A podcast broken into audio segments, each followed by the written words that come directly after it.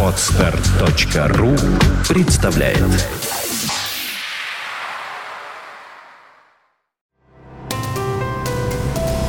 Здравствуйте, уважаемые слушатели! Редакция сайта бухгалтерия.ру подготовила для вас обзор самых обсуждаемых новостей недели с 24 по 30 июня.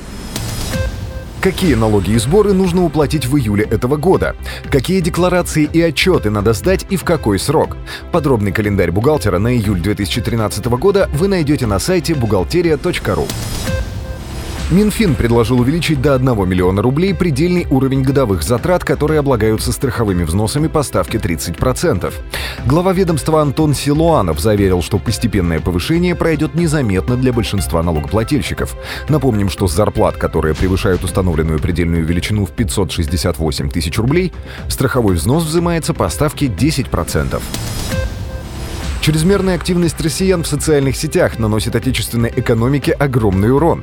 По оценкам экспертов, в прошлом году ущерб составил 300 миллиардов рублей. Каждый сотрудник, активный пользователь соцсетей, провел в интернете 53 часа рабочего времени.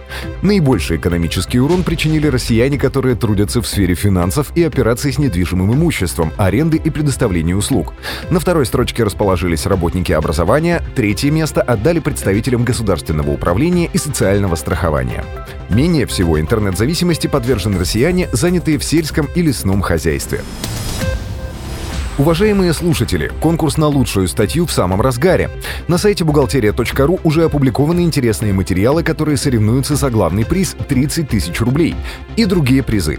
Напоминаем вам, что принять участие в конкурсе может каждый. Чем раньше ваша статья будет размещена, тем больше шансов выиграть. Ведь при выборе победителя будут учитываться комментарии читателей, лайки и репосты в соцсетях.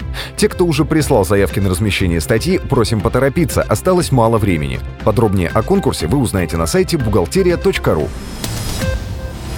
Минтруд представил пенсионный калькулятор, разработанный в соответствии с новой пенсионной формулой.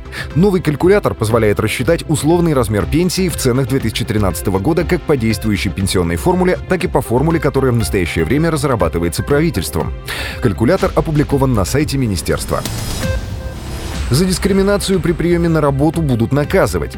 Госдума рассматривает соответствующий законопроект. Например, объявления типа «приглашаются только молодые люди» или «приглашаются люди такой-то национальности» являются нарушением законодательства. За это предлагается ввести административную ответственность. Санкции будут распространяться на физических, должностных и юридических лиц.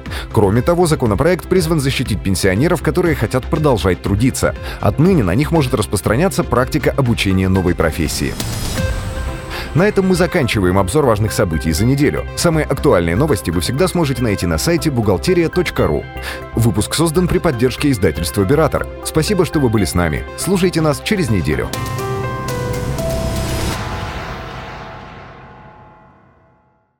Скачать другие выпуски подкаста вы можете на podster.ru